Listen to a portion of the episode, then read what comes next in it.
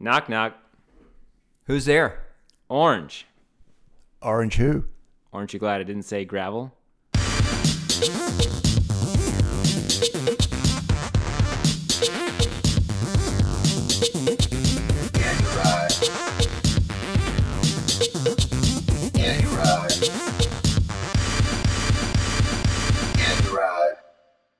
Well, good evening, and welcome to episode one hundred.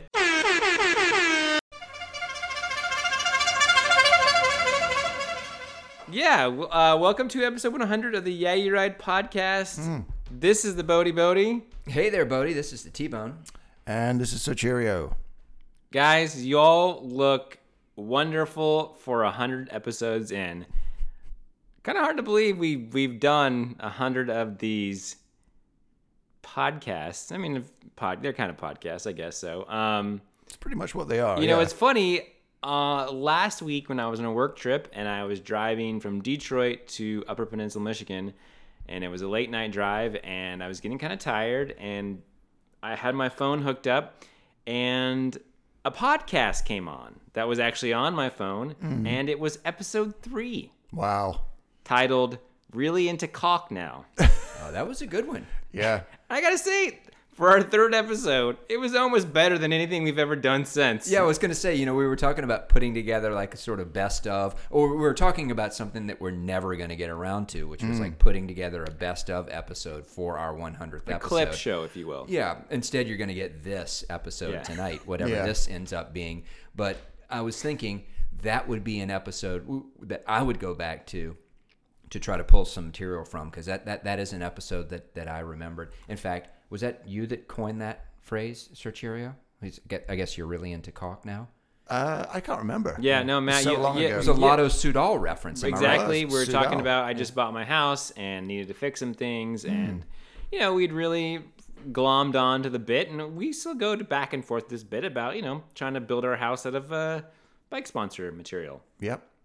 Um, the other thing that was in that podcast that I forgot about, my long lost Uncle Boss Bodie. Oh my God, yeah. The bit that never really worked or materialized. Yeah, I, I sort of, well, I had created this character, spoiler alert now, that I never had an uncle named Uncle, what? Uncle Boss. You Bouse. Made that up? You, you lied. Joe lies. Oh my God. My great uncle that lived in Texas, uh, German uncle. Yeah. I yeah, was yeah. so sure you were being serious. Anyway, I just decided that I would share my. I I, I think I wanted to create a character to uh, hide behind and express my, my hottest takes, but it turns out I was I'm you know fairly confident I'm expressing them on my own accord. So. Well, that, I guess mm-hmm. that character sort of ulti- ultimately became Bummer Bodie, right? Yeah, just just me, just yeah, uh, yeah. yeah. Bummer Bodie has been been around before the podcast and and still survives to this day. Um, so yeah, guys, uh, one hundredth episode, we just. We got a full agenda. We're going to pretty much hit all our favorite things. Cross, road, gravel, maybe a little trash or panache. Mm-hmm. And we have a listener email at the end. But let's get uh, right into cyclocross. And one of the last two weekends on the uh, the, the U C I calendar. Yep. Um, I think there's still what, another one more there's race to go. One more weekend, and then there's like the high jump race that I don't know anything about, but I feel like Matt, every year you send me a video about that or something. So high jump race. Remember a few years ago when there was like the Friends of Stebar race or something? Oh, and yeah, yeah, yeah, yeah. Greipel was like racing. Greipel and Kittel, they were like in tennis shoes and they were racing cross. It was. That's right. Yeah, and they have the high jump. Uh, bunny hop. They have the bunny hop contest yeah. that, that Tom Usen always wins. Right. Yeah. Sort of the Saitama criterium of the cyclocross yeah, world. Yeah, just a bit of a fun wind down, I think, for the end of the season for them. Yeah. yeah. So, um, quickly, we kind of wanted to uh, talk about Middelkerke, which was on Saturday, and mm-hmm. that was the finale of the Super Prestige Series. And if you guys have been listening to the other podcast I'm on, that I'm on, uh, Cyclocross Radio Media Pit, Uh, I, I I question is is Laurens Sweeck elite, and uh, Laurens Sweeck won the men's overall and the Super Prestige. Yep. The Super Prestige is a points series, right? Mm-hmm. Dave Veve is a time, time-based. cumulative time based series. Yeah. Okay, So Sweeck was a Sweeck was in the lead going into this race, yeah, but he, but pretty close with with his teammate Iserbyt. Yeah, a little okay. bit, uh, one point away. So you know we've we've seen some inter-team strife uh, there, and so maybe thought that might be something. Um, really, I don't think it was. Uh, Sweeck got away and held a gap for almost half a race, and you know yep. he he won it in the Belgian tricolor yeah. on the Belgian national champion bike. Mm-hmm. I think he made a strong case for being elite. That's right. And did you notice he actually made a bike change on the last lap? Yeah, uh, to ride on so the fresh bike on, the fr- that, on that fresh, clean uh, Belgian champ. That's bike. That's pretty pro move there. Yeah, that's, that's if you've got the time to do it, you might as well do it, right? Yeah. Um, Let me then, ask you this though, Bodhi, to back up to so that we can all sort of weigh in on your question because yeah. I, I follow you on Twitter. Uh, I know that you, Thank I, you. I, I listen to your other podcast. I appreciate that. And uh, so I know that this is something that you've kind of been wrestling with, kind of it's a little bit of thing you've been playing around with a bit. So I want to know, how do you define elite? Because if I'm going to tell you whether I think Laurens Sweeck is elite or not, I need to know what your criteria are. Well, I mean, besides mm. the obvious je ne sais quoi of being elite, I think, uh, A, winning a World Cup. Okay. Um, beating the best cross racers out there. Mm, okay. Um, consistently being in that top five. Okay. Uh, winning and uh, a, winning the big race, and that's more sort of like how do you define the big race? And I will say the Belgian National Championships it's is a big, a big race. Yep. Sure. He won it this year. Uh, you know. Didn't win any World Cups this year, did Didn't he? Didn't win any World Cups. He finished second behind Van der Poel, but we've seen Toon beat both Wout and Van der Poel and win World Cups mm. and win Euro champs and win the Belgian national champs. So I consider I consider Toon elite. Um, Sweeck had a chance to beat Wout and Lille. He didn't. So like that was kind of my argument. Like, is he really like you know he won Belgian national champs, but you know Wout's coming back. And to me, that he won that race because of his teammates. Mm-hmm. Uh, his his teams actually won it for him. Well, not won him for him, but they played good ta- tactics. So, yeah, those are sort of my quali- qualifications. And you know, I think winning series overalls counts, you know, towards being elite. So as I'm as I'm sort of trying to weigh your definition of elite, I'm guessing that your your your thought would be that they're not more than four or five elite men's cyclocross racers yeah. at any one time. Right now, with the way that Van der Poel has dominated, he's kind of kept the cap on the amount of elite riders. I would say in other eras when you saw he had Nys and uh, Sven Nys and Niels Albert, and they weren't as dominating, but they right. they allowed for more riders to come to the top. Mm-hmm. So yeah. So I'm going to take a guess, and I'm I'm going to assume you're going to say Mathieu van der Poel. I think you've got to put Wout van Aert still in the elite category. Three-time world though, champion. Sure. Uh, Toon Aerts. Yep. I'm going to guess that you probably are going to also need to put Eli Iserbyt in that this yep. season. I'll and put then Iserbyt. I'm going to say probably hanging on to the back of that lead group, clawing on, is Laurens Sweeck. Yep. That's how I see it at the end of the season. We're going to revisit ne- next season, though. He, mm. he does not, you, you know, in golf, if you win, like, the Masters, you get invited back for, like, ten years or whatever. Right. I feel like until you, until he beats, you know, until he gets like official elite status, he, we're gonna have to, we got to revisit his application uh, next year. Yeah, his credentials are are, are subject Suspect. to revocation. Yeah. There you go. Yep, I like it. Okay, yeah. uh, but he did win the Super Prestige overall. Um, I rode a good race. Rode away from the field, as you said. Had time to to hit the pits, swap his bike for the for the last lap. It was a foregone yep. conclusion on that last lap. Um, winning a winning a, a season-long series like that is certainly worth something, and um, so yeah, kudos to kudos to uh, to Sweeck. Probably the best season he's had since I can remember watching cross. I would say definitively. Yeah. I went and looked at the results, and if you look at just the progression has steadily been up, and this is this has been his best season for sure. Always had a reputation for being a hard starter and a fader, right? Yeah, I think so. It's kind of mm-hmm. kind of what, what where he was. Uh, all right, women's race in Middelkerke. Yeah, I mean, once again, Alvarado wins. We see it's it's the Alvarado and Worst show, And, you know, I mean, it just, it's pretty awesome. Like, I just can't say it enough times how great it is watching those two go mm-hmm. at it. And they, and you know, I was, I talked about this on the media pit, but just like at the end, it's like at the end of the season, right? The world champs are over. I'm a little bit tired of Cross. Like, I feel like riders getting burned out, but I, I sat down and I watched these races, and you know what? They, Worst and Alvarado were going at it oh, yeah. and throwing blows like it was the beginning of the season. Yep. And I was like, okay, as a fan, I'm pumped again. Like, I'm in it. And I was like, wow, really, you can you can draw energy from the, the racers. So, you know what? I, I, I agree totally. And and I'm thinking that it the way it's set up this year, you've got two things that I think are at work, and they're both very much married to each other in, in, in the sense. You've got Alvarado, who's newly inspired by the fact that she's wearing the rainbow jersey, right? Yeah. So mm-hmm. the cool thing about Cross is, like, you know, you you the world champs are, you know, toward the end of the season, as they are in road, but in, in Cross you've got, you know, another two or three weekends that you can wear that jersey right. in, in this season, and, and as Alvarado is doing. So she's pumped because she's in the rainbow stripes. So she wants to, she's been reinvigorated by that. Worst, on the other hand, is still kind of smarting from losing that. Mm-hmm. And so she's trying to sort of regain something, or, or, you know, show Alvarado that she can beat her. So, yeah, I mean, they're just both super motivated, even in the waning hours of the of the season. And, and that's been really cool. Yeah. Um, and, it, you know, came down to a sprint finish. Uh, but uh, Worst did not get in the drops in the sprint. Alvarado has got her sprint down. Um, Alvarado has, yeah. She's just like... She had an issue where she got beat. You know, they were doing, before the broadcast, they were doing the reviewing all the races in that series, and they showed the two times that Worst beat Alvarado. I believe it was, was for the Super Prestige. And, you know, she, like, had that mistake, had that thing, or she didn't have that skill set. And now she just, like, she, like, fixed it, and now is unstoppable. Mm-hmm.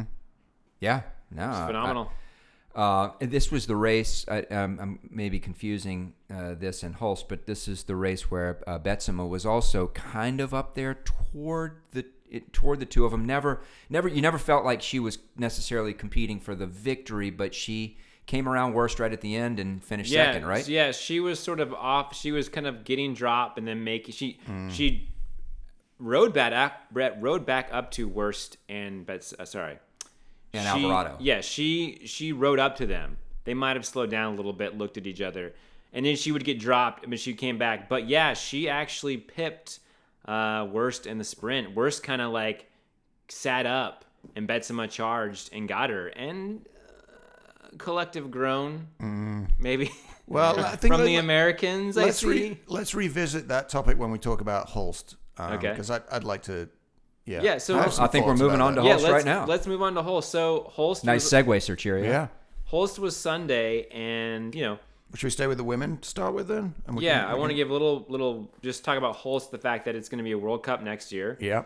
Uh, super awesome course that I didn't know about, but doing Matt talked about it on the podcast last year. Yeah, we used to refer to this as the mini golf course because it's got yeah. the windmills and it sort of has this little, uh, I don't well, know. Well, there's there's nothing mini about that course. No, no. True. I mean, no. Those are some levees on steroids. Yeah. But it has a windmill with a hole in it. Like yeah, you, you would, literally ride through the windmill. Yeah, so and, they are the golf balls going through on the on the on the mini golf course. Uh, yeah, so it's so it's gonna be a World Cup next year. It's gonna be in January, right after uh, Ball, which has been nice. This is January first race. Awesome. Um, that's uh, oh man, even more reason to go there. In the, in the curse period, the curse period right? yeah. yeah. Stick around for another week. Stick around for a little golfing. Yeah. So yeah, this this is a race that is in and around a star fort. Yep, uh, which is a fortified, obviously fortified fort. But these levees, they're not they're not necessarily levees to protect uh, water. They're levees to uh, protect from invaders. Yeah, uh, and they are so they're taller than your your typical levee. And, and they're like, steeper. Yeah, like they're like forty-five degree angle, aren't they? These these yeah. things. Um, and there are a couple. Par- there's one run up where you go directly up the thing. Yeah. There's a lot of sort of back and forth and, and off camber and, and winding up the levees at, at, at times. But there's one run up that where you go from the bottom straight up the thing, And then there's one descent where you come straight down the thing. Yeah. Amongst a bunch of other, like I say, smaller ups and downs that you go up and down the levee overall probably four or five times in the course of a lap. Yep. Um, I don't know, guys. Where do you where do you want to go with that? I mean, do you want to? Well, I, I mean, I think that one standout feature was that descent, which the one that's sort of the A B line. Yeah, well, it had a, even had a C line, didn't it? Which um, like Pidcock was using on there. There were a few people ended up using yeah, more that. of a B plus line, I think, than yeah. a C line. So one one line was further to get to, but faster down because it was a straight. It was yeah. straight shot down. Bit safer too. Bit well, safer. Also you didn't have to break and turn. You could just kind of let it loose. That's right. The other was sort of the inside. Yep. Inside line with a big rut at the bottom because you had to break and turn. It, there was a rut that was forming uh, right there at that. But regardless of which of those two lines you picked, it was zero to thirty miles an hour in one point five seconds. Yeah. I mean, like, you were you were coming. Actually, it wasn't zero because you you were you were coming into it with a little bit of, carrying a little bit of speed into it. But I mean, coming off the thing, they had that that, that super cool. I don't know if it was a remote camera, if they actually had a cameraman there at the bottom, positioned right behind one of the posts on the outside of the of the uh, bottom mm-hmm. of that uh, turn, and um, it was a, sort of a, that NASCAR shot almost, you know, of the, the close up of the of the, the racer speeding past. Well, and we and we saw Alvarado and and Worst, you know, like at it again for added, most of the race, yeah, yeah, yeah, for for all of the race until the last sort of quarter of a lap at the most, right? Uh, but they both took the different lines down and almost collided into each other. Right. Um, Since you right got a great screen point. cap of uh, of uh, Alvarado sort of digging in, sort of using her, you know, a lot of body, body English. English. Yeah, kind of. Yeah, it was interesting. She, she kind of took that inside line to maybe pass Worst, but actually Worst just like went around her again. Yeah. Um. You know, someone in. Let's see. And then. Well, I, the other thing, you know, to talk about there is in that race was um, Anneke had a really great race on that course, um, and looked like she had third locked down until, you know, sort of last lap or so, and she got caught by Betsema ate a supercharged yep. hamburger. Bummer, bummer Betsema. I was gonna say bummer Betsema. Yeah. I mean, I literally, I just went, oh. Yeah, no, I know the collective groan. I felt it from you. I felt it from a lot of. Yeah. American cyclocross fans. Well, and, and look, guys, I mean, she she didn't catch uh, Alvarado and Worst, but I mean, she made damn sure almost caught them on that on that final lap. Yeah, um, and I, I felt bummed. I felt like, you know, it would have been. I'd much rather have seen Anna Kay get up there on that podium. Yeah, because definitely. She she'd worked really hard in that race, and I feel I feel like she deserves to be there. Um, I, the whole thing, the thing with Betsema that I don't understand. I don't understand how why Powell's Bingle had her come back for like three, four races this season. I think from a from a marketing and optics point of view, I think it was a terrible decision. Or maybe maybe nobody in Europe cares. Maybe they don't give a crap. I think that's the thing. I think that they don't. I think as it's that's just part of the sport. Like You you get caught and then you do your time and then you're good, right? And we all just move on. And even though effectively she didn't really do any time in the, I mean, she kind of yeah. did a little bit, but well, there were clearly some politics that are beyond the comprehension of the three of us yeah. at work there for two reasons. One, the way the suspension was ultimately announced almost was sort of a retroactive clearing of her to race, right? right. Because yep. here she was, we she was suspended at one point indefinitely. We're all sort of waiting, like wondering, almost had kind of forgotten, like, well, yeah, shit, I man, you know, thought she was done. Maybe, she, maybe she's not. Yeah, maybe she's just never going to race again. Yep. Uh, and they're just quietly going to sort of, you know, give her a lifetime ban or, you know, multi-year ban of some sort, but mm-hmm. certainly no suspicion that it was going to be a six-month, essentially, credit for time served yeah. ban, yep. and that she was then going to be cleared to race immediately, which is weird in and of itself. But at the same time, to your, to your point, Bodhi, about, you know, you, you, you know, you do the crime, you get caught, you do your time, and then you just come back and you race again. Um, she was legally cleared to race, um, uh, you know, and I, I agree. I mean, it's, I would think, you know, you'd say, maybe even if you're her, you'd say, you know, hey, I mean, I'll just sit it out and kind of let things cool out and, and just race next year. There were what, you know, four races left. She did not race the World Championships. No, no, she didn't get selected. She didn't get selected for the the Netherlands team, the Dutch team. Yeah, because is, yeah. because the, of that, more than well, likely. Well, yeah, the Dutch team coach said like something along the lines of not what he said per se, but didn't want the drama, right? Right. Didn't, yeah. yeah, just didn't need that. So I mean, I think, I think from her perspective, like the, I mean, I, I don't know what she actually thinks, but obviously what she's saying is that she was completely an accident. And she was, you know, she did, you know, she was, she proved that she was unintentionally, and so therefore she should be able to race sooner. Um, yeah, I, I the, I can't think of the word. Um, I, it's not gonna come to me, but yeah, you, you think that you just kind of just like, just quietly come back in the in the in the next fall, and uh, hopefully that people will have moved on. Or yeah. God, if she if she had just said, "I'm sorry yeah, that I put no. my fans in this position," you mm-hmm. know, like. Well, I mean, you see Betsema supporter signs out oh, at the yeah. races, so yeah. you know. You saw tons of Betsema supporters when American cyclocross riders would speak out about this on Twitter. So yeah. So and, and the other thing, the second point I was going to make is that I assume there are probably some internal politics having to do with sponsors and payment and sponsor money and contracts and stuff like that that also weighed into Powell's decision to and Betsema's decision to get back out and race. Maybe she contractually was obligated to race if she yeah. was cleared to race, or Powell's was contractually obligated to let her race right. if she was cleared to race. So who yeah. knows really what's going on there, but. Um, hopefully things will die down between now and next season. I don't want to be a hater. Um, and if it was an honest mistake and if it wasn't a bunch of B S, who knows? We'll never maybe know. Uh, but I think it's up to her to sort of, you know, live up to, uh, you know, live up to a new way of racing. And um, if she's if she's clean and, and, and living right and doing right uh, and she's competitive, uh, more power to her. Yep. But it's a little fishy right now, I have to say. Yeah, yeah. It just, I mean, it just, I don't know. It kind of tarnished that race, which I thought was great overall. Um, Speaking of great overall, um, Tom Pidcock, yep. second place. Mm. Um, it's just, you know, second at Worlds.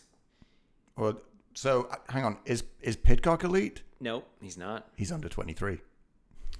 He could, so he's not. True that. He's, yes.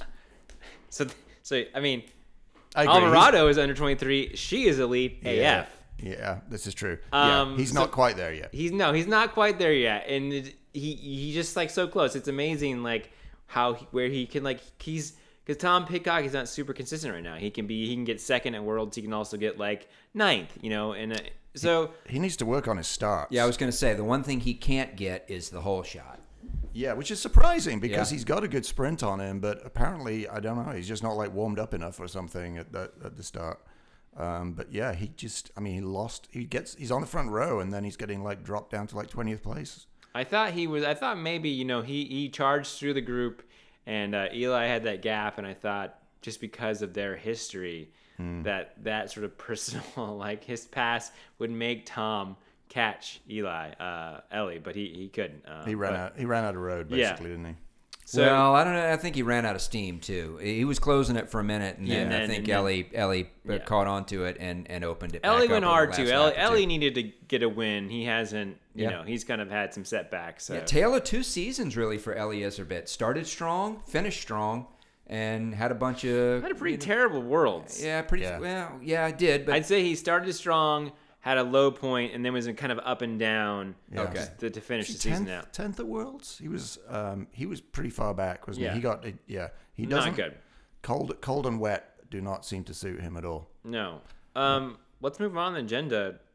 Something you got mm. something here about uh Ooh. prize? Mo- oh, yeah, what? prize money. Yes. Yeah. Um, so here's one for you guys. Uh, who was the biggest prize money winner of the twenty nineteen twenty twenty cross season?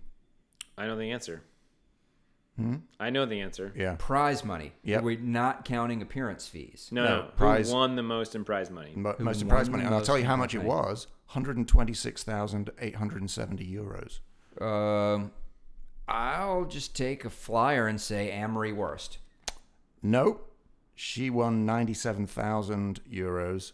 Uh, Alvarado Alvarado won more than she did. And this is among men and women. Yeah. She won more prize money. Uh, yeah. Can, can I just say this? Deserved. Yeah. Mm. She I, deserved to win more money than anybody else in cyclocross well, this year. For sure. I, I think you look at the fact that uh, she raced the most. Yeah. And was the most consistent rider all year. Yep. Uh, her O P P is phenomenal. Um, Van der Poel is down there in fifth fourth, overall. Fourth, fourth place, I think, in the men's. Is that right? Yeah. So, but look, Van der Poel didn't race a full season. He missed a bunch of races. What's interesting about Van der Poel now is that he's just he's got three world championships. Yep. He can just he just kind of picks when he wants to race. It doesn't seem like he necessarily cares about any sort of overall series now. No. He he doesn't need the prize money. He's getting a lot more elsewhere. Yeah, or I mean, like Sven Nys was was a rider who wanted to win series, right? Like, well, I, also, I think yeah, Sven also raced cross at a time when A, he was only really racing cross, mm-hmm. and B, um, he was counting on those appearance fees and that prize money to to you know to yeah. pay his bills. Van der Poel probably is making substantially more in sponsorship than he's ever going to make in, in, in, in prize money. I mean, he's probably making more for that one Zwift commercial he right. did. Um, yep. Gosh, how much do you think he made for that Zwift commercial? I don't know. I'm sure it was a, a lot million? of money. A million? I don't know. They got Geraint Thomas to do it too, didn't they? They've done Geraint Thomas and uh, Van der Poel. I wonder who got who got more. You'd think, well, Ooh, who's more who's more elite? I'm going to say Van der Poel.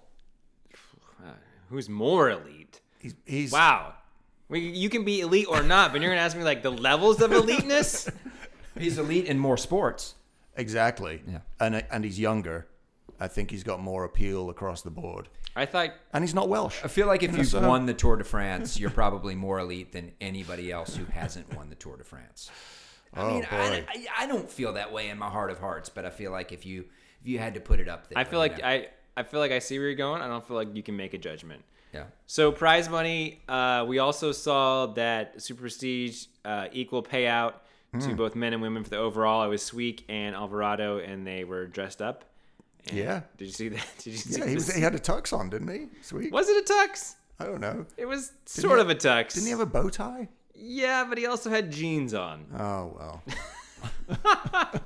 uh, all right, let's let's let's let's keep go, keep going. If yeah, I can stop I, I wanna, stuttering. I want to finish cyclocross by saying. Well, we got we got a few notes. Uh, I want to finish Euro cyclocross. Okay, okay. Because we're mm. moving on. We're moving back over here to the States. I want to finish Euro cyclocross by saying uh, Alvarado and Worst uh, remind me of the of the Wout M V D P battle. Yep. From you know say three. two years ago, mm-hmm. less so obviously this season. Right. Um, and I want to ask you guys in that, who is the M V D P? Alvarado. Yeah. Yeah. Alvarado. I mean, he's on the same team too. Like it just kind of yeah. like, yeah. I think Alvarado has the potential. We were talking about this just a couple weeks ago and just in the, just in the two weeks since then, I think Alvarado actually has an opportunity to dominate women's cyclocross the way M V D P is dominating men's cyclocross. I could see it. I could see it. Yeah, yeah progression she is good. She is a monster. Might mm-hmm. be more than ten. Yep. All right, so here we go. Back over to the States. Yeah, I just quickly wanted to say, you know, uh, they've released the calendar for next year's cyclocross uh, U C I races. I would say it's not completely set in stone, but one big thing to note is that there's only one World Cup in that in the States, and that's in Trek, in what uh, Trek. Waterloo. World Cup in Waterloo. Kind of saw the writing on the wall with that, maybe. Um, I don't know what's going to happen next year. Uh, what I hear is that uh, Jingle Cross did apply, so they had interest in doing it. Yeah, no, no, sure, of course. I mean, I don't think you. I don't think if you're Jingle Cross, you don't apply. But it sort of seemed like, you know, with the new World Cup format, there was a chance that there were going to be only the one World Cup in the States. Anyway, mm-hmm. it seems like a lot of people that are big Jingle Cross supporters that know a lot more about that race and its history than than I do for sure. Um, they're not really crying in their you know crying in their beer over that. They're they're kind of stoked that it's going to be a you know C one and maybe get maybe that's just wish you know maybe that's just uh, you know um, trying to make lemonade out of lemons. I don't know, but uh, still seems like people are excited about it being on the C one calendar and being. Well, two C ones now at Jingle Cross, is that right? Right now, it says two C ones. Now, because it's no longer going to be a World Cup, it doesn't have to be as close together as Waterloo, but it's not going to go towards Christmas, which is its whole theme. It's going to be the next weekend. Yeah. Yeah. Okay. Um, but what I really want to point out just is that the um, for us, lo- for the people, for our, the local folks, we do have a, a big, we have some big races sort of in our like time zone. I mean, mm. I know that uh, Waterloo is not close to New Orleans, but we also have Pan Am's. It's going to be in Fayetteville. That's yeah. closer. Site of the twenty twenty-two uh, World, World Championships. Championships. Yeah. yeah. So, Can't wait. So we're getting our first taste of a big elite race up in Fayetteville. Exactly. And then I think Ruts and Guts is the weekend before, and that's in Oklahoma. So you've got mm-hmm. two races next together, and you've got Resolution. They, they've changed. I think that might be after. And then where's, we've got Nats. Where's Resolution? In Dallas. And then you've got okay. Nats in Chicago. So I feel like there's some big events, like I said, in our time zone. I'm going to be at Waterloo. Hopefully I'll be at more of these races. Definitely go to Waterloo. Definitely go to Nationals. Uh, we'll see how my schedule changes. But that just I want to put that out there for our friends. Uh, try to make it to some of these races because yeah. they're pretty unique. So in our time zone, meaning you, you may still have to travel, but you won't have to worry about jet lag. Exactly. Yeah. Um, and one last note, I just I saw a Team Yacht Club cycling cap on a photographer slash maybe fan mm. at Lille, and he, he was right uh, in the right in front of the camera. And when he turned his head to take a photo, as the rider went by, I was like, "That's a Team Yacht Club Yacht Club cap." So that's cool to see.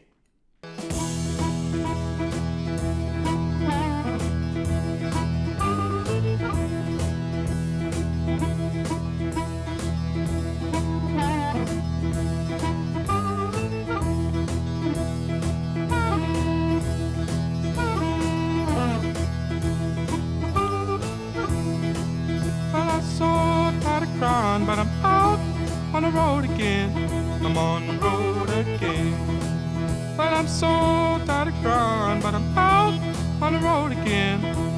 the road again. I ain't got no woman just to call my special friend. You know, the first time I traveled out in the rain and snow. All right, so moving on to some road racing. Yeah. There's like a lot of road racing going on right now. Some good road racing going on right ben, now, too. I can't even keep track, no. honestly. Can I, we Can we all agree that this is our new favorite, our new favorite race? Tour Colombia, third year now. Yeah. We all got into it pretty big time last year. I can't say that I was really following it in year one, but year two last year. Yeah. And we talked about it on the podcast, so the evidence is there that we, we right. aren't just jumping on a bandwagon here. We were we were with this race last year. Yep. Um, in fact, I was with it a lot more last year than I than I was this year. Matt, you were really our sort of resident expert on on how that race went down, but mm. um What what I did watch of it, it had had all the elements that made it great last year, which were millions of freaking Colombians out on the road yeah. cheering on bicycle Going racers. Going absolutely apeshit, yeah. Looked like a Mardi Gras parade. Yeah, I mean, just, just like... miles and miles. Yeah, I mean, it's a real... It's what's a shame, and what I don't understand is we now have all these forms of media, all these different sources, right? G C N is on YouTube, and then we've got... Um, N B C Sports Gold, and then we've got Flow Bikes, but this wasn't on any of them. Yeah, I, yeah. I was going to ask you guys, do you remember how we watched it last year? Because we were watching it, I think it was on, I remember it being on a cable network last well, year. Well, I think, you know where it is on is E S P N Deportes. Okay. And I think that's how we could watch it. I think E S P N has the rights to it. All right. It's not on, it's not on eight, the Ocho. It's on the Ocho. Oh, yeah, that's right. So, it's on the Ocho. I remember we were, we were watching, oh, remember we had a lead-in. We had a cold open yes. with the Colombian with the, broadcaster yeah. Yeah. and uh, about uh, Superman, Superman Lopez. Superman, yes. Yeah. yeah, okay, that's what it was. It was. It was on E S P N Deportes. Yeah, it was like it, watching a soccer match. And I think it is, but I tried to find it on the E S P N app, uh, and I couldn't. But there, there were pirate feeds of it showing up. Yeah, they're kind of crappy, so it's been harder to watch. But I did watch one of the finishes, which was... reminiscent of last year where we just have these baller riders just attacking each other like crazy. Yeah. And was it Carapaz? Sta- yeah. yeah. So, so stage four, stage Carapaz, four. Carapaz went off the front like a rocket. Yeah. In the, in the Ineos kit, which is kind of, you know, like it's Also, it was like a shitty feed, so I couldn't, you couldn't really see in the riders until they were. And then Alaphilippe chases him down mm-hmm. and brings with him Higuita and Bernal. And it was weird because Alaphilippe, it was a big gap, but he closed it. It's a huge gap. It was about a four hundred meter gap with about eight hundred meters to go. Yeah. I'm I'm not exaggerating, I don't think, when I say that. So it was it, uphill. It was an yeah, uphill finish. Yeah. Uh, and it, yeah, I mean, it looked insurmountable, didn't it? It absolutely did. I mean, Car- you would have thought Carapaz would have sat up and started, you know, dusting off his kit and and adjusting his shades. Mm. Um, and maybe he did. I don't know. I think he ran. It just. I think it was just he'd gone so hard. He was going as hard as he could. He probably realized there were some guys behind him. But Alaphilippe literally doubled his speed for doubled Carapaz's speed for the entire last eight hundred meters and ended up getting him yeah. handily, getting yeah. him. And then Alaphilippe himself got overtaken yep. by the eventual winner of that stage and eventual winner overall. Of the overall. Yeah, Higuita from Higuita. E F. Yeah. The Higuita monster. The Higuita yeah. monster. I love it. And then, um, well, and his teammate, though, a little bit before that attack of Carapaz, his teammate, Dani Martinez, took himself out. Oh, yeah, I saw. Yeah, that Wiped was... out, but he managed to get back and come back up to the group yeah. afterwards. He low-speed crash. Low-speed crash. He crossed wheels with uh, with one of the other riders. Yeah, it was weird. He took Maybe his, it was Bernal, his, I think. He took one of his hands off the bars, sort of looked over his shoulder, and that caused him to just go a little bit, and it just he just turned his front wheel right into yeah. Bernal or whoever it was. I, what, I just want to like point out that like it's like a sp- uphill sprint finish, and you've got like Bernal out sprinting Alaphilippe mm. in Carapaz. It's like the sort of, you know, these aren't... The G C sprint? Sort of. I mean, but Alaphilippe is kind of a classic guy. You know, like these are... You know, he's he obviously showed us last year at Tour de France he can do a bit more than the classic stuff. So it just it, I feel like it has something to also do with these like early season races. Um, but we've seen Higuita win sprints at Tour of California, so... And Alaphilippe obviously likes this race because he was there last year and he won a stage there last yeah. year. Um, so yeah, I mean, I guess, you know, in Colombia, this is summertime there, right? Um, Southern Hemisphere. So I actually learned from a buddy of mine that just got back from a cycling trip to Colombia that Colombia really doesn't have seasons. It's basically, but it's pretty, it's, it's equatorial. Seven, so. Yeah. And yeah. it's, in, it's, it, and if you're at elevation in Colombia, yeah. Uh, like Bogota, for instance, it's seventy degrees year round. Yeah. Perfect yeah. site, beautiful cycling weather. Mm-hmm. It, it's a, you know. Um, hmm. So anyway, uh, yeah. And then the last stage uh, yesterday um, was, again, another uphill finish. Uh, and uh, Martinez won the stage. Oh, wow. Uh, he finished second overall. Higuita won overall. Yeah, so and he, then Higuita, they, E F had another rider finished fourth overall. I can't remember who that Bernal was. was third Bernal overall, was third right? overall, yeah. I think he, did he win it last year?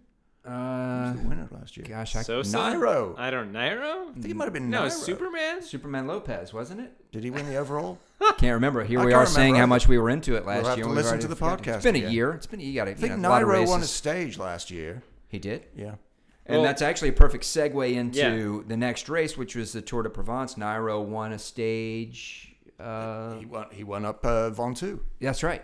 Yeah.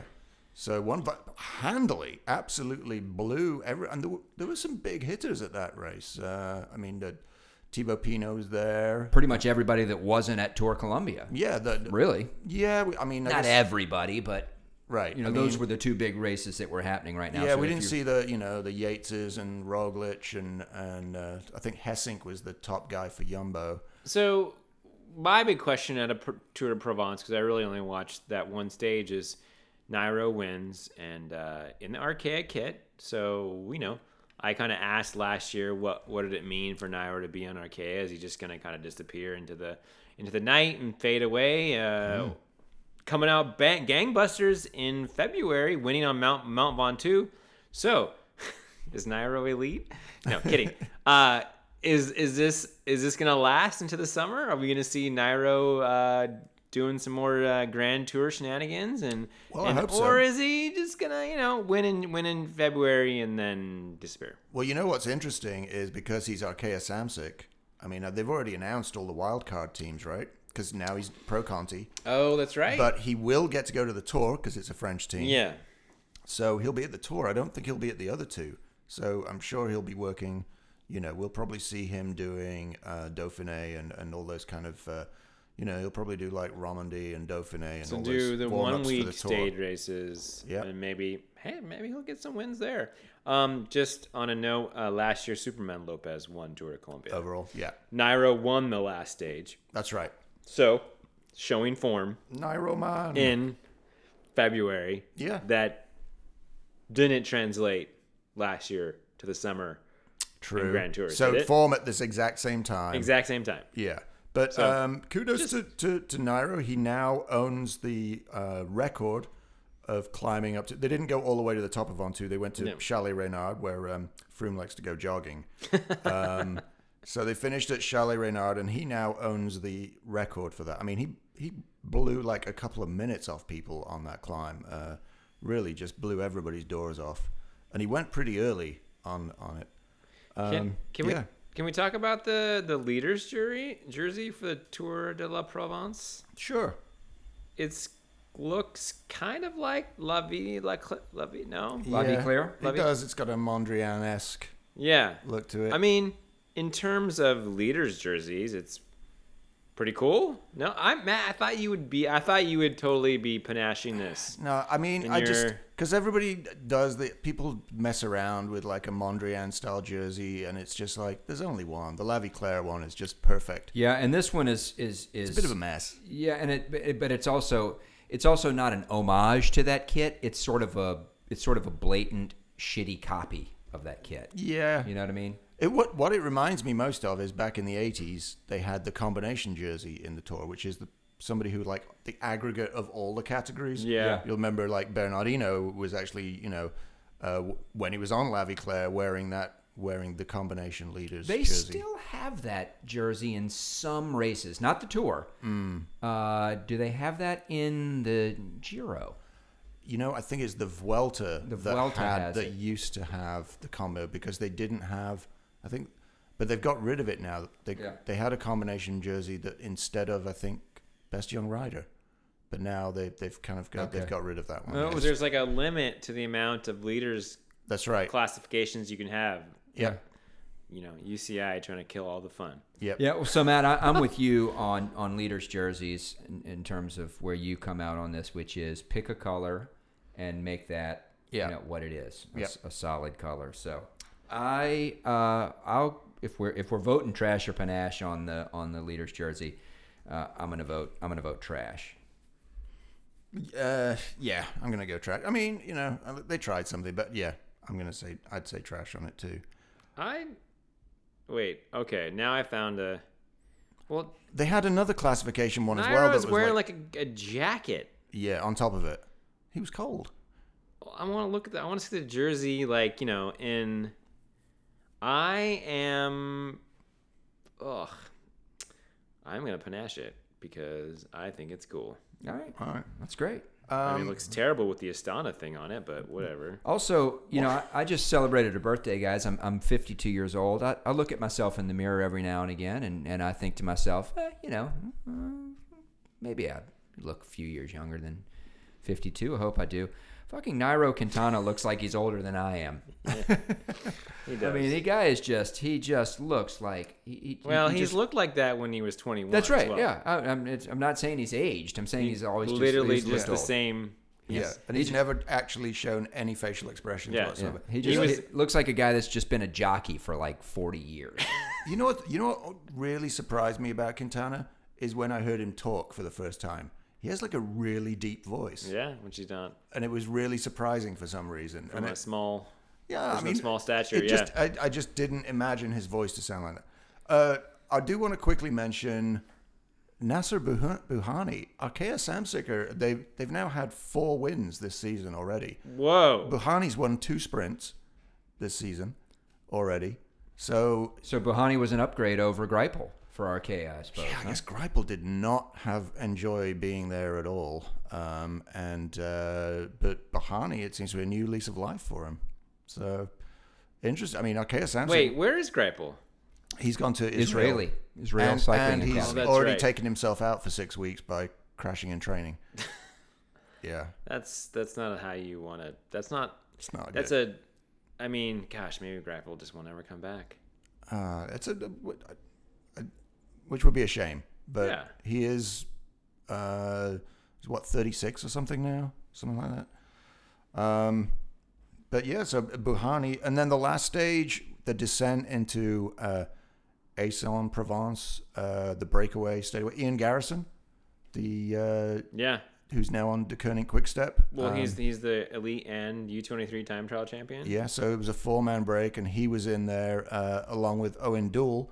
Um, and Owen Doel is a pretty decent sprinter, especially in from a small group like that. And uh, he took the sprint in the end, just ahead of the bunch. Like the bunch was like literally seconds um, behind them, at, right at the line. But uh, that's uh, Ineos's first win of the season, which uh, so.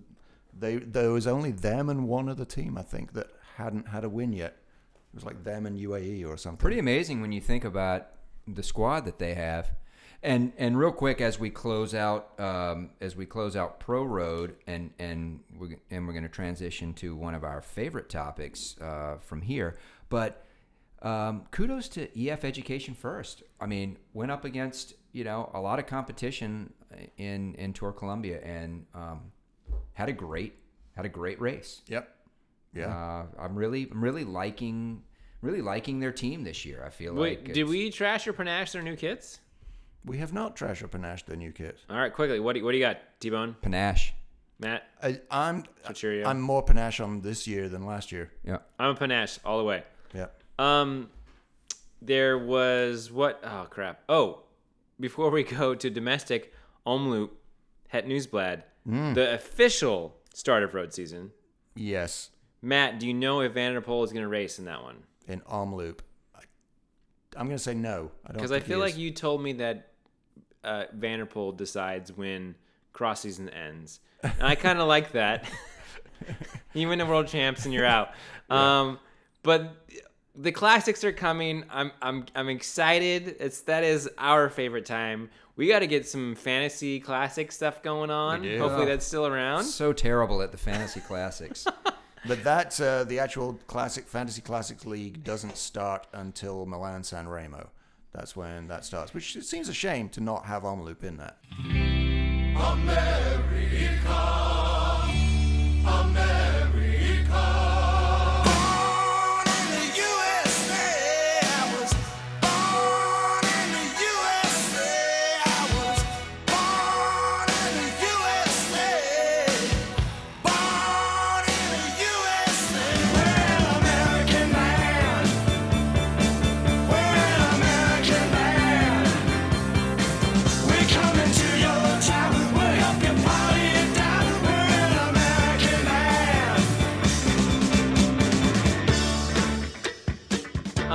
So, one of the one of our favorite U S A Crits riders, Tom Gibbons, uh, was he raced this weekend, and the reason wait, wait is of, he one of our favorites or is he our favorite? I mean, he's probably our favorite. Okay, yeah.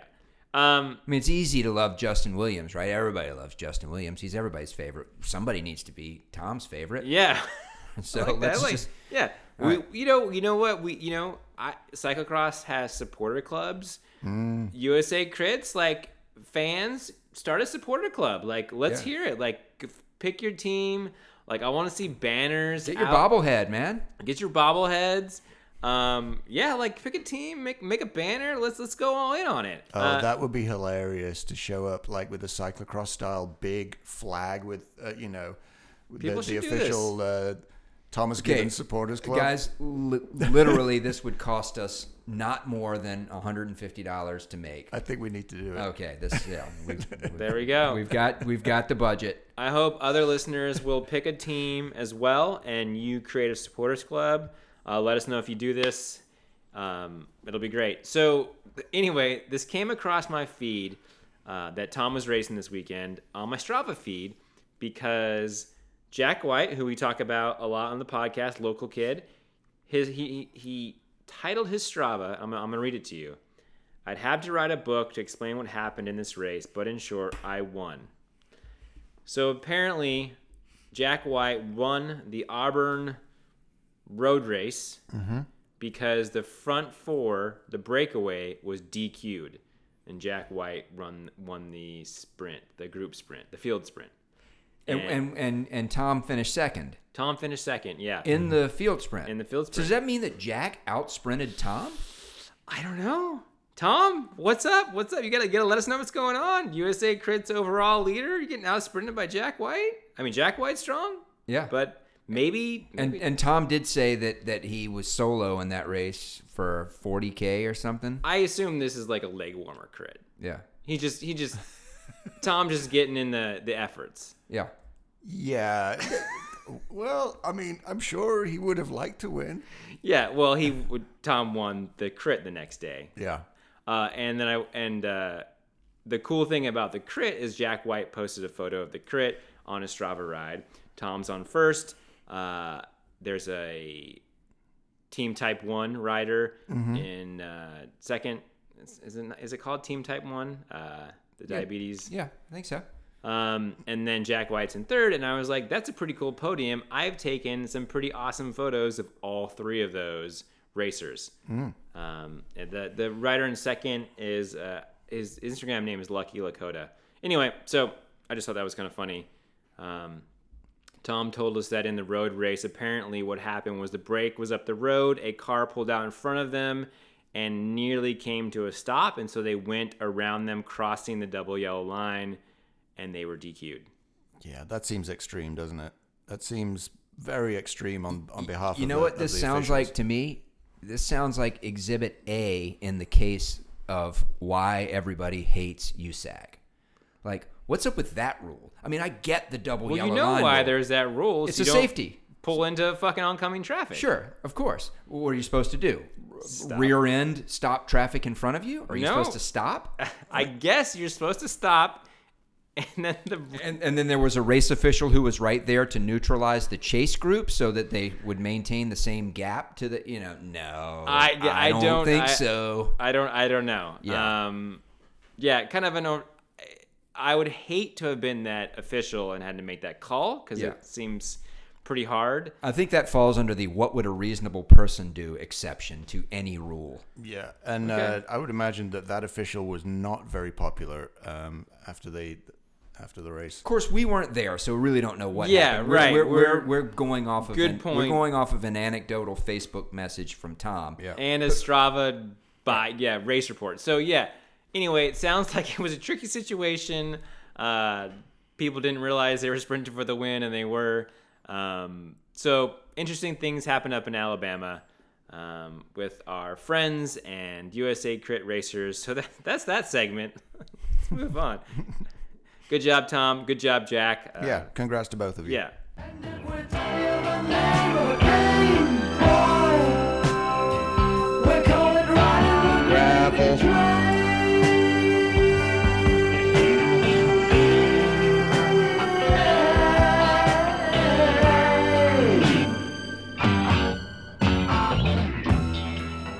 So, guys, we still got gravel racing going on. We've got uh, we haven't talked about race number three in the Mississippi Gravel Cup series, mm. uh, which was um, last week, a week ago, and uh, race number four, the final race, which is this coming up weekend in uh, Bentonia. Um, this past race, uh, well, I just want to quickly point out that technically gravel season. I listened to the Grodio, the latest episode of the Grodio podcast. Gravel season hasn't even started yet. It starts with. Um, Mid-South. Okay.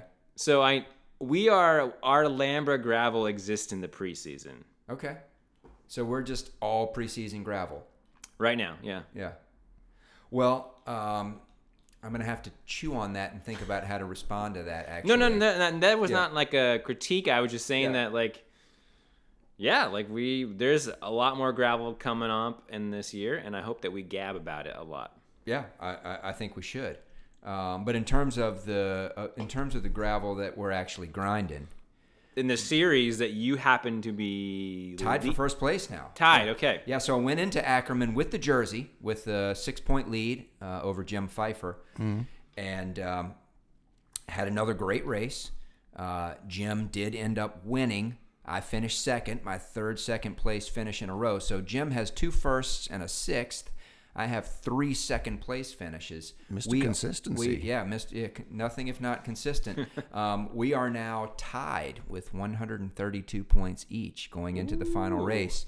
Uh, but because of the tiebreaker rule, which is that uh, the person who had the best head-to-head, most recent head-to-head result gets yeah. the jersey. Jim, I had to I had to hand the jersey off to Jim, but we're tied. So whoever finishes in uh, front of the other person, in front of the other person in this uh, fourth race will win the overall. But I did want to mention, and and and, and also Bodie, Emily is. Um, sitting in third place, I think, in the women's overall in the hundred mile. Yeah, third uh, overall. Yeah. Mm. Um, but this was an interesting, very interesting race. It actually had a cyclocross style finish. I like um, it. With a uh, a log hop. First, there was a little bit of a ditch crossing, mm-hmm. uh, then a log hop, which you could bunny hop. Uh, then there was a little dirt run up, about a seven foot embankment that you had to run up. I guess if you were going really, was really fast, mini, you mini Hulst, mini Hulst, yeah, a little yeah. mini mini uh, mini Hulst run, and. Uh, So you had to dismount for that, and then there was an A B line where the A line, the short A line, included two barriers, uh, and the B line was just kind of a, a little uh, longer, longer stretch. Uh, I picked the A line and uh, and rode the barriers, and then there was a little some you know twisty turnies through the grass, and then onto the paved finishing straight. It was uh, very cool, um, and I do have to say, just quick race report. Uh, I came into the finishing area neck and neck with uh, a guy who I'd been riding with for about the last five K. We were back and forth trading pulls.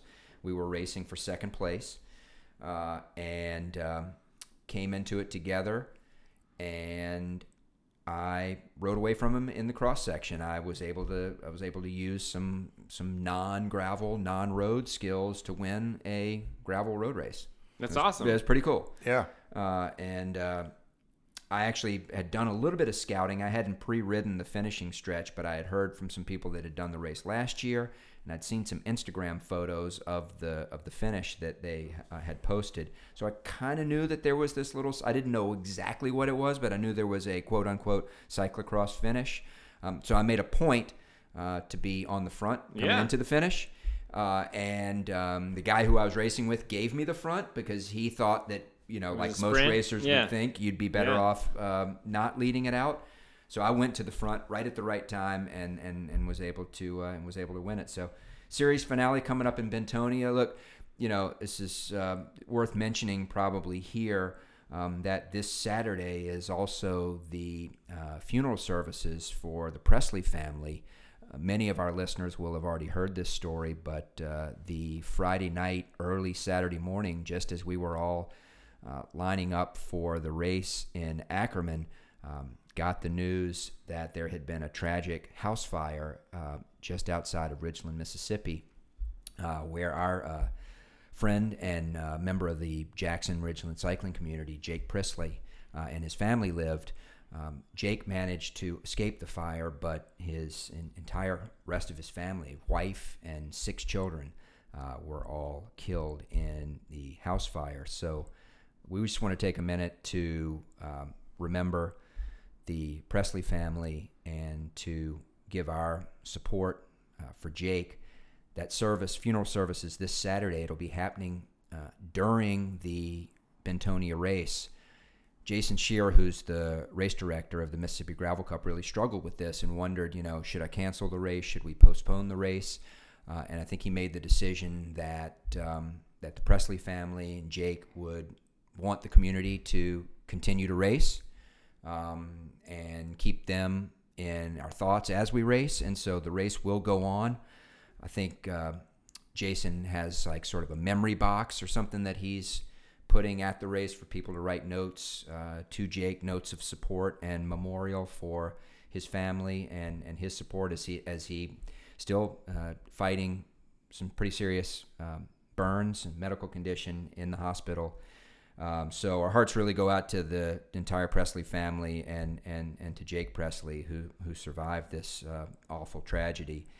Um, there's a GoFundMe, Bodie. I think you've got some information uh, to direct folks to the to the GoFundMe. There's also a, a Semi-Tough Cycling Club uh, fundraiser that we're doing on Facebook, and we're going to show up at the race in Bentonia with a with a check to to donate on behalf of the club to the to the GoFundMe. Uh, but really uh, awful tragedy that, that that's happened, uh, and um, thinking of Jake and his family. Yeah, so I'll put the uh, GoFundMe info in the show notes for this episode, and just once once again, yeah, quite a, what a tragic event, and uh, our hearts go out to Jake, and you know, if if you can support any anything you can do to support, um, you know, that they were a big family that we started to see come to races. I think road races is the first place I saw them come, and it was it was one one kid, and then the next year it was a few more, and it was. Really, the whole family affair, and it was a beautiful thing to see. And I'm, I'm, you know, it's nice to see that the community is coming around to support Jake, and uh, he's gonna need it. Um, and uh, you know, kudos to Jason and Wendy for taking, you know, to, you know, I know it wasn't an easy decision to make, and I think they probably made the right one. And I hope that everybody has a great ride this Saturday, and uh, you know, thinks a little bit about uh, Jake and his and his family, and um, and uh, carries their spirit with them when they ride. So just to finish up some, some gravel thoughts in addition to the uh, race in Ackerman, excuse me, in Bentonia this weekend, the final race of the Mississippi Gravel Cup Series, we got a little bit of a teaser post from the organizers oh, yeah. of Rouge-Roubaix um, mm. that uh, basically didn't have any real details. It was a little bit of a little bit of a stay tuned. Definitely um, a teaser. Definitely a teaser.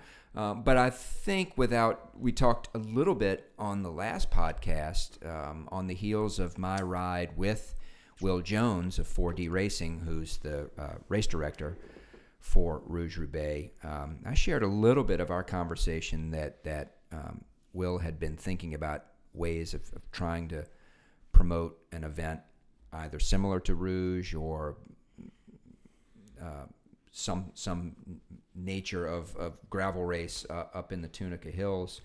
And uh, and it looks like his priority is going to be to try to reboot Rouge-Roubaix at some point. It sounds like it's likely to be a fall event as opposed to a spring event now. Um, but it does sound like he's not trying to, to change it much. He's trying to make it a road race with some gravel. Yeah. Um, although it did sort of also suggest that there was the possibility that he might do some other events in addition to a rebooted Rouge-Roubaix in that area that were more gravel specific. So stay tuned for that. Follow Rouge-Roubaix on Instagram or Facebook um, to get those updates as they come in. But I'd say that's exciting.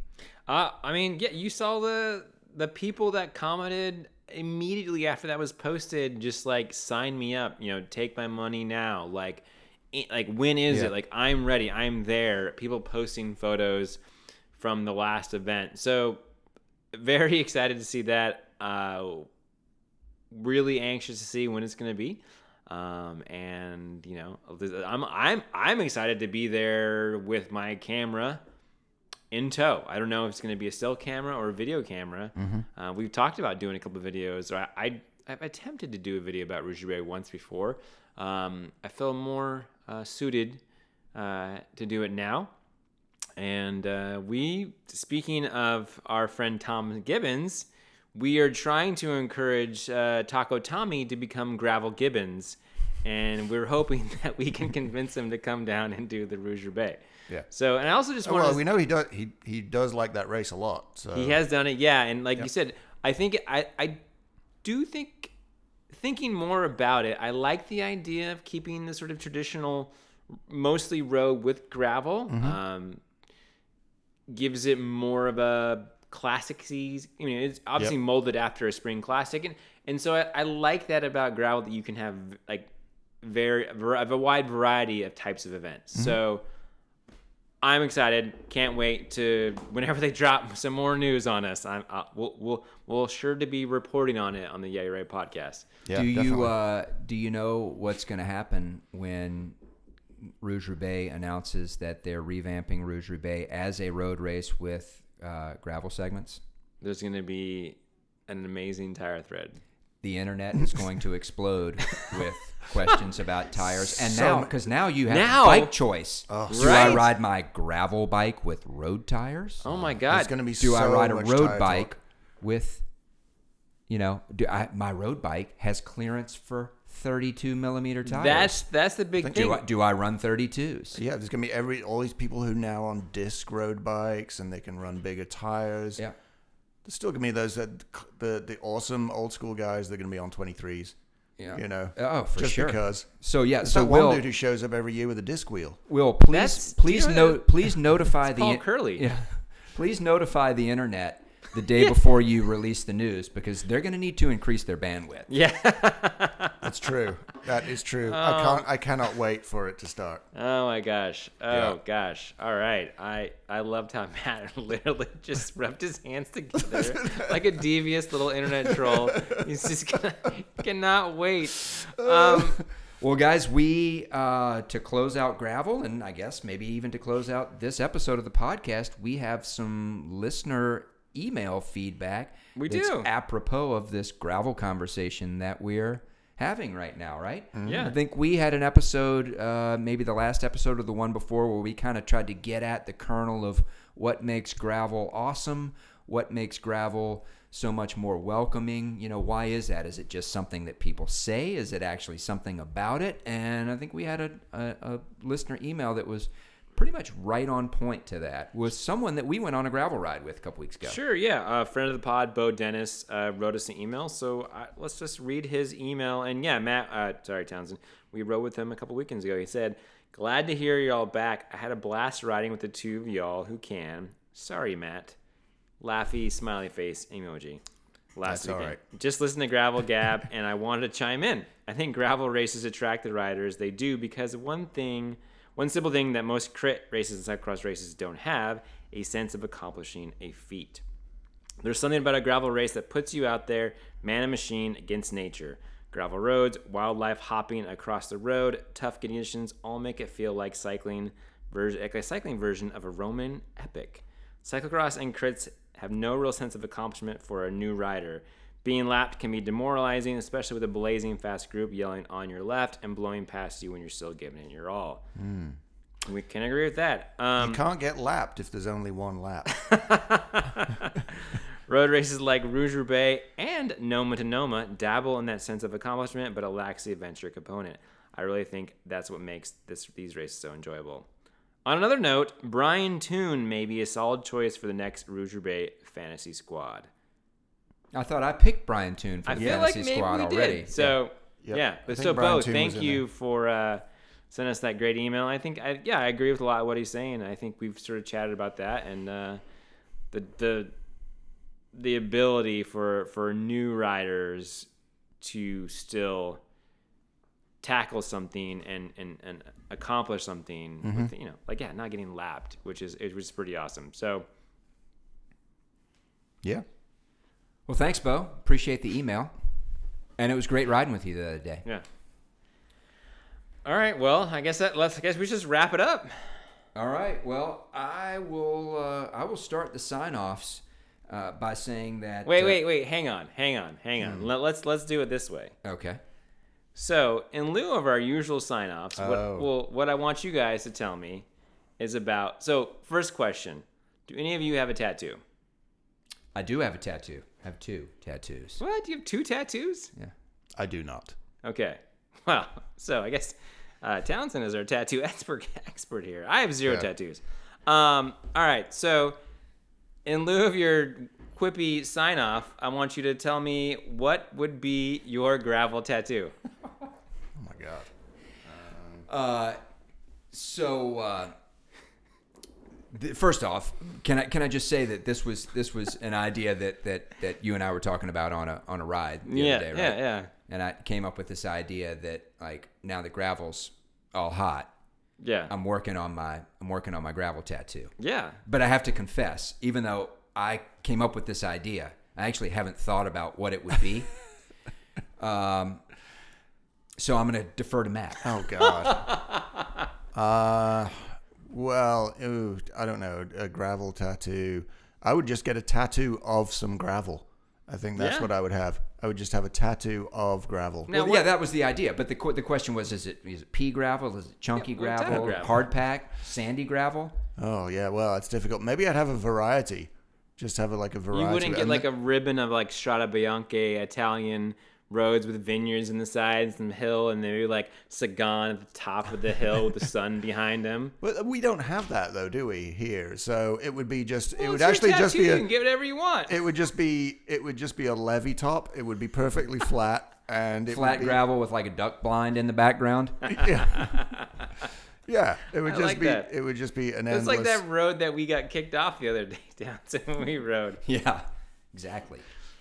Yeah, yeah, actually, Matt, I know what your gravel tattoo would be, and it's a little bit of a stretch, but I think right. it would still fit with gravel. So you get you could get a, a, a Paris-Roubaix cobble mm. tattooed yeah. on your just on the on the meat of your shoulder. Yeah. It would clearly be a, a Paris-Roubaix cobble, which is just an exceptionally large piece of gravel. Right? We've had that conversation before. We have had that conversation. I don't think, like I say, I don't think, uh, well, maybe it does. Maybe French cobbles do count because they literally are just thrown randomly on the ground, aren't they? Yeah. As opposed to being sort of cut and As placed. opposed to like Belgian cobbles, which are actually yeah. look like somebody's actually Neatly gone and stacked. paved the road with them, yeah. Bit of masonry actually involved in that. Yeah, no, there's the Paris-Roubaix ones. I mean, they have that whole like Les Amis de Paris-Roubaix who basically go in and make sure it's fucked up enough, you know, on Carrefour de l'Arbre. So there's like, you know, they have to like, go, oh, no, no, that looks far too even there. Here, let's put one of them sideways, you know. All right, well, I'm going to go with... Oh, an... but where do, where do I... You're saying I have it on my shoulder. I guess. Yeah. Um, actually, you know where I'd have it? I would have it on my knee. Um, if I was going to have a cobble, I'd have it on my knee. Like, it would be like a Museu, you know, because he... Right. Basically, a cobble absolutely blew his knee to pieces. Okay. Yeah. Well, I would have a picturesque scene. So it, you have to you have to sort of go with me here on this one. It's going to be sort of an old, like World War Two style, um, uh, Rosie the Riveter kind of tattoo. Okay. Mm-hmm. And the scene is going to be so it's gonna it's gonna have sort of like a a, a, a beautiful forties style lady on the uh, tattooed mm, a pinup. on, on uh, like a pinup pinup mm. girl on my on, on my arm tattooed with a picturesque scene of of that uh, classic Tunica Hills gravel, and it's going to say Big Bertha over the top. Oh, that's pretty good. Oh my gosh. That's okay. Wow. All right. So yeah. Okay. So scene. Uh, it's it's aerial shot. So think think of a think of a a, a dark street with pools of light lit from above, mm. and then think of like this blurry, uh, blurry like an arc, like a blurry arc. That in the front of the blurry arc is is an in focus wheel, and then it's a ninety degree turn, and it's the corner of a crit race, and it's gravel because it's asphalt. So that's mm. your gravel crit tattoo. Okay. Yeah, I'm going to get Criterium tattoo. Love it. All right. All right. Well, that's it then. So that we, we've signed off, and I've got a tattoo of Big Bertha on my arm. And you are? This is the T-Bone. This is the Cheerio. And this is Bodie Bodie saying, once again, if you have any questions, comments, or concerns, send us an email at yeahyouride at gmail dot com, like Bo Dennis did. Uh, leave us a rating or a review on iTunes. Uh, slide into my D Ms on Instagram at yeahyouride if you have any questions, comments, or concerns. You can find all of us on Twitter. I'm uh, at Lance Affley. Uh, Matt is at Matt Kite. And Townsend is at Townsend. At SemiToughCC. At SemiToughCC. He has a cycling club mm. as his handle. Um, get at us. Let us know your thoughts. Until next time.